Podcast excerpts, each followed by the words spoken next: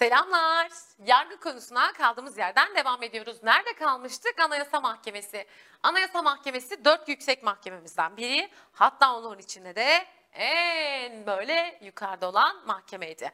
Anaydı, ana demiştik hatırlıyorsanız.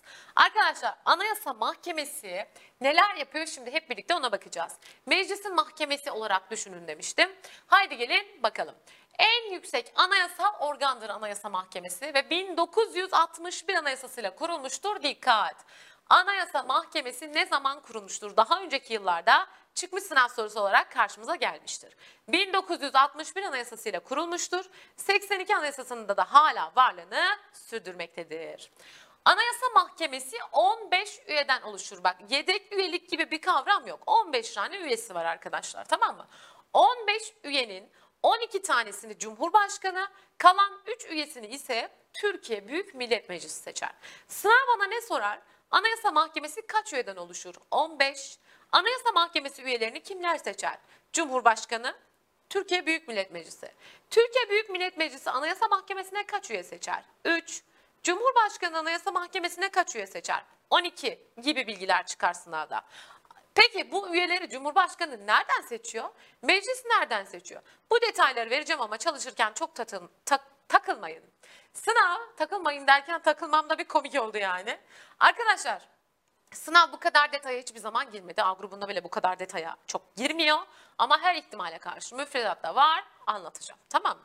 Kızmayın bana. Cumhurbaşkanı 12 üyeyi acaba nereden seçiyor? Arkadaşlar 3 üyeyi Yargıtay, 2 üyeyi Danıştay Genel Kurullarının gösterdikleri adaylar arasından seçiyor. Üçer tane aday gösteriliyor her boş yer için. Tamam mı? 3 üye Yargıtay, 2 üye Danıştay Genel Kurullarının gösterdikleri adaylar arasından. 3 üye Yüksek Öğretim Kurulu'nda görev yapan ve hukuk, iktisat, siyasal bilimler bölümlerinde görev yapan öğretim elemanları arasından seçiliyor. 4 üye de üst kademe yöneticileri. Üst kademe yöneticileri dediğine vali, kaymakam gibi mesela. Üst kademe yöneticileri, serbest avukatlar, birinci sınıf hakim ve savcı en az 5 yıllık Anayasa Mahkemesi raportörleri arasından seçiliyor. Tamam mı? Anayasa Mahkemesi raportörü dediği Anayasa Mahkemesi'nde rapor yazan. Tamam. Peki üyeler buradan geldi. Meclis nereden seçiyor acaba? Meclis iki üyeyi Sayıştay Genel Kurulu'nun gösterdiği aday arasından bir üye de baro başkanlarının serbest avukatlar arasından gösterdiği üç aday içinden seçiyor. Şimdi bak burada en fazla şunu bilin. Şimdi Sayıştay'dan üye geliyor. Baro başkanlarının gösterdiği serbest avukatlardan üye geliyor. Yargıtay'dan geliyor, Danıştay'dan geliyor, öğretim elemanlarından geliyor. işte üst kademe yöneticilerinden geliyor. Bir bakıyorum mesela Yüksek Seçim Kurulu'ndan üye geliyor mu buraya? Ee, gelmiyor. Hakimler Savcılar Kurulu'ndan üye geliyor mu? Baktığımda direkt gelmiyor gibi. Tamam mı? Yine söylüyorum 15 üyesi var. 12 üyeyi Cumhurbaşkanı, 3 üyeyi de kim seçer diye. Türkiye Büyük Millet Meclisi. Peki dedim ki ee, beni niye seçmediniz dedim. Sen dedi şartları sağlamıyorsun. Niye dedim? Çünkü Anayasa Mahkemesi'ne girmek için, üye olmak için koşullar var. Nasıl vekil olmak için koşullar vardı? Cumhurbaşkanı olmak için koşullar vardı. Anayasa Mahkemesi'ne üye olmak için de koşullar var. Hadi gelin ona bakalım. Anayasa Mahkemesi'ne üye seçilmenin şartları nelerdir? Diyor ki sen anaya geliyorsun diyor. Bura öyle heybetli bir yer ki 45 yaşını doldurmadan giremezsin.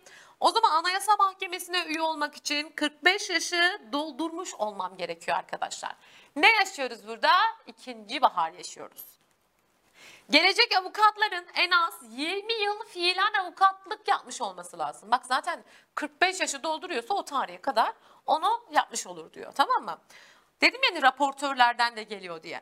Anayasa Mahkemesi raportörlerinin en az 5 yıllık raportörlük yapmış olması gerekiyor arkadaşlar. Yüksek Öğretim Kurulu'ndan gelecek öğretim elemanlarının da profesör ya da doçent ünvanlarına sahip olması gerekir.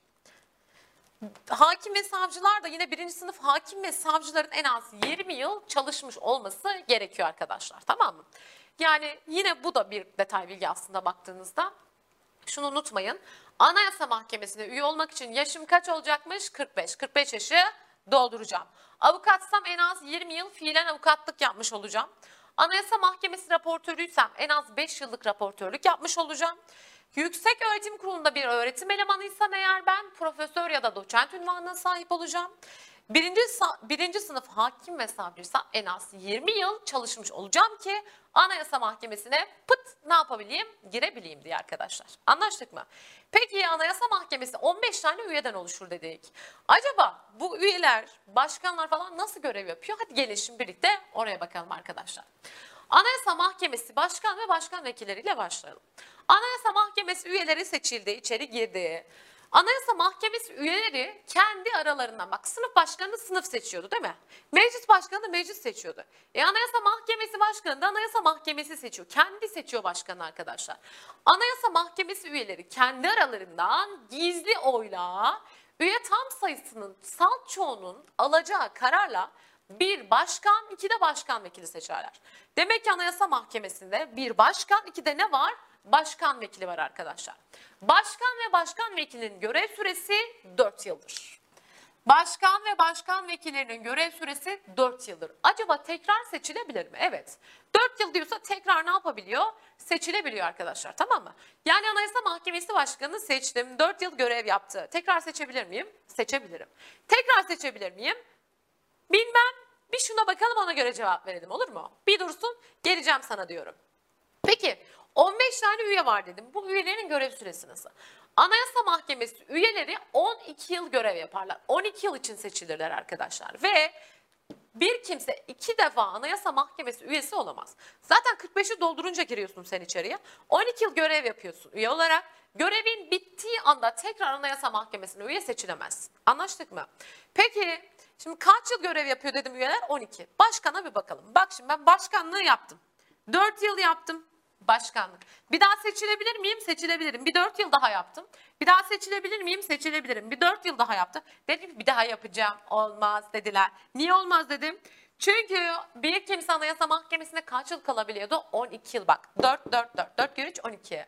12 yıl. O zaman bir kimse en fazla kaç kez Anayasa Mahkemesi başkanlığı yapabilir? 3 kere yapabiliyor. Çünkü 12 doldurunca 3'ün üstüne 3'ün üstüne çıkmış olur. Ve o zaman ne yapamaz? Yapamaz. Tamam mı? Bir daha söylüyorum bak. Anayasa Mahkemesi üyelerinin görev süresi 12 yıldır. Tekrar üye seçilemezler. Başkan ve başkan vekillerinin üyesi o ne ya? Başkan ve başkan vekillerinin görev süresi 4 yıldır. Tekrar ne yapabilirler onlar? Seçilebilirler. Dikkat ediyorsanız Anayasa Mahkemesi'nin üyelerini kim seçti?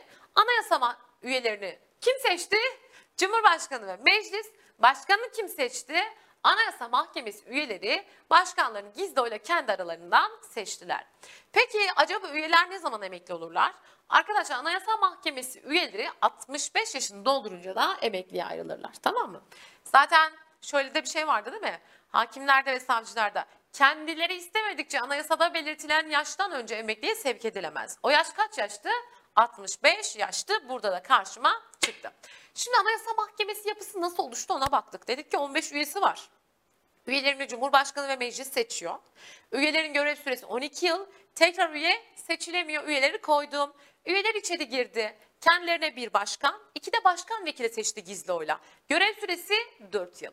Onlar 3 kere daha ne yapabiliyorlar? Seçilebiliyorlar arkadaşlar tamam mı? Peki başkanı da seçtik. Acaba Anayasa Mahkemesi nasıl çalışıyor? Şöyle söyler der ki Anayasa Mahkemesi'nin kuruluş ve yargılama usulleri kanunla, çalışma esasları iç tüzükle düzenlenir diyor. Anayasa Mahkemesi nasıl çalışacak? Şimdi ben tahtayı temizleyeceğim. Hep birlikte devam edeceğiz. Evet bakalım Anayasa Mahkemesi nasıl çalışıyor? Çalışma esasları neler? Hadi gelin. Arkadaşlar Anayasa Mahkemesi 15 üyeden kurulur dedik. Bu da çalışma esası bakımından baktığınızda şey düşün şimdi 15 tane üye var. Hepsi birlikte hurra haydi hep birlikte mi bakalım diyor. Hayır bir grup olması lazım, bölüm olması lazım, genel kurul olması lazım, düzen olması lazım. O yüzden diyor ki Anayasa Mahkemesi iki bölüm ve genel kuruldan oluşur diyor. Dikkat! Anayasa Mahkemesi iki bölüm ve genel kuruldan oluşur diyor arkadaşlar. Anlaştık mı? Neden oluşuyormuş? İki bölüm ve genel kuruldan oluşuyor. Bölümler, genel kurul nelere bakıyor acaba? Şimdi ayırarak vereceğim bilginiz olsun arkadaşlar. Anayasa Mahkemesi'nin iki bölümü var. Bölümler başkan vekili başkanlığında 4 üyenin katılımıyla toplanır. Tamam mı? Demek ki Anayasa Mahkemesi bölümlerinin toplanması için ne gerekiyor? 4 üye katılımı başkan vekili başkanlığında olacak. Genel kurulsa mahkeme başkanı yani Anayasa Mahkemesi başkanının ya da başkanın belirleyeceği başkan vekili başkanlığında en az 10 üyenin katılımıyla toplanır. Demek ki bölümler başkan vekili başkanlığında 4 üye katılımıyla toplanırken genel kurul mahkeme başkanı ya da başkanının belirleyeceği başkan vekili başkanlığında en az 10 üyenin katılımıyla toplanır diyoruz. Kurala göre bu tarafa geçiyorum Berk benimle geldi. Arkadaşlar bölümler ve genel kurul kararlarını kurala göre salt çoğunlukla alır. Ama bazı durumlarda benden 3'te 2 çoğunluk arıyor. Toplantıya katılanların 3'te 2 çoğunluğuyla al- almam lazım bu kararları diyor. Hani mecliste şey diyordum ya ben size. Mecliste kararlar nasıl çıkıyordu? Toplantıya katılanların salt çoğunluğuyla alınıyordu hatırlıyorsanız. Ama Yüce Divan yargılaması için ne gerekiyordu? En az 400 vekil gerekiyordu. Af için en az 360 vekil gerekiyordu. Bunu da öyle düşünebilirsiniz. Kurala göre bölümler ve genel kurul kararlarını salt çoğunlukla alır. Ancak anayasa değişikliğinin iptali yani bir anayasa değişmiştir onu iptal edecekse anayasa mahkemesi o değişikliği katılanların üçte iki çoğunluğunu ararım diyor. Siyasi parti kapatacaksa anayasa mahkemesi X partisini kapatıyorum diyorsa katılanların üçte iki oy çoğunluğunu ararım diyor. Siyasi parti devlet yardımından mahrum bırakıyorum diyorsa anayasa mahkemesi katılanların üçte iki oy çoğunluğunun olması gerektiğini söylüyor tamam mı? Kural neymiş? Anayasa mahkemesi kararlarını salt çoğunlukla alıyormuş. Ancak Anayasa değişikliklerinin iptali, siyasi partilerin kapatılması, siyasi partilerin devlet yardımından mahrum bırakılması kararlarında toplantıya katılanların üçte iki çoğunluğunun kararının gerektiğini söylüyor bana. Peki devam ediyorum şimdi. Arkadaşlar bölüm ve genel kurul diye bir yapı var. Niye acaba böyle bir sınıflandırmaya girmiş? Bölümler dediğim yapı benimle ilgileniyor aslında. Benim derdim biter mi bitmez. Koskoca genel kurulu ben kendimle mi uğraştırayım yahu diyor. O yüzden ayrıma gitmiş. Bizde genel kurul nelere bakar, bölümler nelere bakar ona bakalım şimdi isterseniz. İki bölüm var dedik. Arkadaşlar bölümler bireysel başvuruları karara bağlar. Ne zaman geldi? 2010 anayasa değişikliğiyle. Bak 2010 anayasa değişikliğinden önce benim anayasa mahkemesinin kapısını çalma hakkım yoktu. 2010 anayasa değişikliği dedi ki Ey dedi Avrupa İnsan Hakları Mahkemesi diye bir mahkeme var ki dedi. Bizim orada dosyalar huu, kule olmuş dedi. Biz Avrupa İnsan Hakları Mahkemesi'ne vatandaşımız gitmeden önce bir kapı daha açalım oraya gelsin. Orada da çözemezse ondan sonra gitsin demiş. O şanslı mahkemede Anayasa Mahkemesi olmuş. Ben de o ana gibi görüyorum yani Anayasa Mahkemesi'ni. Ey Anayasa Mahkemesi bu bu oldu diye kapısına gitme hakkım olmuş. Ne zaman olmuş? 2010 Anayasa değişikliğiyle. O zaman soru bireysel başvuru ne zaman getirilmiştir derse 2010 Anayasa değişikliğiyle. Arkadaşlar peki bireysel başvurunun konusu ne? Ne olacak? Şimdi detaylarını insan hakları hukukunu anlatırken anlatacağım. Burada biraz fotoğraf çekeceğiz yine. Benim Anayasa Mahkemesi'ne bireysel başvuru ne demek? Gidip kapıyı Anayasa Mahkemesi bakar mısın demek değil mi? Dosya üzerinden inceliyor zaten Anayasa Mahkemesi genelde. Burada arkadaşlar bireysel başvurunun koşulları var. Bir kere diyor ki temel hak ve hürriyetlerim 1982 Anayasası'nda belirtilen temel hak ve hürriyetlerimden biri olacak. Bu hak aynı zamanda Avrupa İnsan Hakları Sözleşmesi kapsamında ya da Avrupa İnsan Hakları Sözleşmesi'nin ek protokolleri kapsamında olan bir hak olacak. Bu hak devlet tarafından ihlal edilecek. Ben tüm yargı yollarını tüketeceğim. Sonuç bulamadığımda kime gideceğim? Anayasa Mahkemesi'ne gideceğim. Demek ki ben öyle bireysel başvuruya çat diye kafama göre gidemiyormuşum arkadaşlar. 1982 Anayasası'nda koruma altına alınan temel hak ve ödevlerimden biri. Aynı zamanda Avrupa İnsan Hakları Sözleşmesi kapsamında ya da Avrupa İnsan Hakları Sözleşmesi'ne ek protokoller kapsamında olan bir hak olacak ve bu hak devlet tarafından ihlal edilecek. Ben tüm yargı yollarını tüketeceğim. Ondan sonra Anayasa Mahkemesi'ne gidebileceğim arkadaşlar. Yani Ayşe ile Fatma kavga etmişti. Anayasa Mahkemesi'ne gidemezsin. Hakkını devlet ihlal edecek. O hak anayasada yazacak. Aynı zamanda Avrupa İnsan Hakları Sözleşmesi kapsamında da koruma altına alınmış bir hak olacak ki ben bireysel başvuru hakkımı kullanabileyim. Yine söylüyorum detaylarını insan hakları hukukunu anlatırken vereceğim arkadaşlar. O zaman Türk vatandaşlarına bireysel başvuru hakkı ne zaman tanınmıştır derse 2010 anayasa değişikliğiyle tanınmıştır arkadaşlar. Bireysel başvurulara aşağıdakilerden hangisi bakar derse cevap ne? Anayasa Mahkemesi. Peki bütün şıklarda Anayasa Mahkemesi varsa Anayasa Mahkemesi Başkanı, Anayasa Mahkemesi Genel Kurulu, Anayasa Mahkemesi bölümleri derse cevabımız ne olacak? Anayasa Mahkemesi bölümleri olacak. Bireysel başvurulara kim bakıyormuş? Bölümler bakıyormuş. Devam ediyorum. Geldim bu tarafa. Arkada, aslında arkadaşlar bak şunu söyleyeyim ben size. Bireysel başvurulara bölümler bakar kalan her şeye genel kurul bakar. Genel kurul dediğim anayasa mahkemesi toplandı. Genel kurul nasıl toplanıyordu? Mahkeme başkanı ya da başkanının belirleyeceği başkan vekili başkanlığında en az 10 tane üyenin katılımıyla toplanıyordu. Genel kurul kalan işlerin hepsine bakıyor. Ne kalıyor? Bak hatta hatırlayın. Vekilin dokunulmazlığı kaldırıldı. Nereye gidiyordu? Anayasa Mahkemesi'ne. Vekilin vekili düşürüldü. Nereye gidiyordu? E, Anayasa Mahkemesi'ne. Kanunun anayasaya aykırılığı iddiasıyla Cumhurbaşkanı nereye gidebiliyordu? Anayasa Mahkemesi'ne. Partileri kapatan kimdi? Anayasa Mahkemesi. Hah bunlara Anayasa Mahkemesi'nin genel kurulu bakıyor işte. Bölümleri değil arkadaşlar. Demek ki bak genel kurul. Siyasi partilere ilişkin dava ve başvurulara genel kurul bakar. İptal ve itiraz davalarına işleyeceğiz. İptal davası nedir? İtiraz davası nedir? Genel kurul bakar. Yüce Divan yargılamalarını kim yapar? Genel kurul yapar. Yani Yüce Divan kimdir arkadaşlar? Anayasa Mahkemesidir. Bak bir kere KPSS A grubunda şöyle bir soru geldi. Yüce Divan sıfatı aşağıdakilerden hangisine aittir? Şıklarda şunlar yazsa kolay soru. Yüce Divan sıfatı hangisindedir diye soruyor. Anayasa Mahkemesi, Yargıtay, Danıştay, Uyuşmazlık Mahkemesi falan yazsa kolay çözersiniz zaten arkadaşlar. Anayasa Mahkemesi dersiniz. Ama soru şöyle geldi. Yüce Divan sıfatı aşağıdakilerden hangisine aittir? Anayasa Mahkemesi Başkanı, Anayasa Mahkemesi Başkan Vekilleri, Anayasa Mahkemesi bölümleri, Anayasa Mahkemesi Genel Kurulu, Anayasa Mahkemesi Komisyonu gibi düşünün mesela.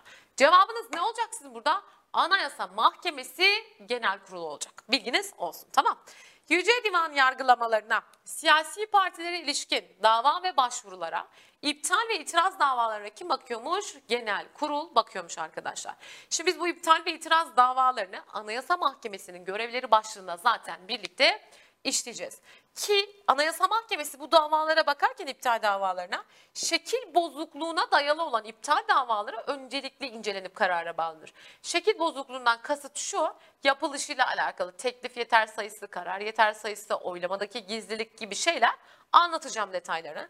Aklınızda şimdilik kalsın orada yine vereceğim zaten tamam mı? Peki arkadaşlar şimdi mahkeme dediğimizde aklımıza hep bir hakim değil mi? Yanında avukatlar, savcısı yanında. Genelde bir duruşma salonu gelir. Anayasa Mahkemesi böyle mi acaba? Anayasa Mahkemesi diyor ki ben diyor anayım diyor. Ben öyle diyor. Her şeyle uğraşmam. Karşıma çekip almam. Karşıma geçip konuşturmam diyor. Benim işim yoğun. Ben diyor dosya üzerinden inceleme yaparım diyor. Nasıl yani diyorum? Yani şöyle bak canım diyor. Mesela siyasi partinin kapatılmasına ilişkin bir dava mı var diyor. Evet dedim öyle bir dava var. Sen diyor dava dosyasını getir ben onu dosya üzerinden inceleyeceğim. Nasıl yani diyor. Bak şöyle diyor. Alıyor dava dosyasını eline arkadaşlar. Tamam mı? Kurala göre Anayasa Mahkemesi ya, e, duruşmaları dosya üzerinden bak. Alıyor bakıyor. Ha diyor Yargıtay Cumhuriyet Başsavcısı diyor anayasa şu X partisinin kapatılmasına ilişkin bir dava açmış. Dosyayı inceledi, kapattı. Bu tamam mı?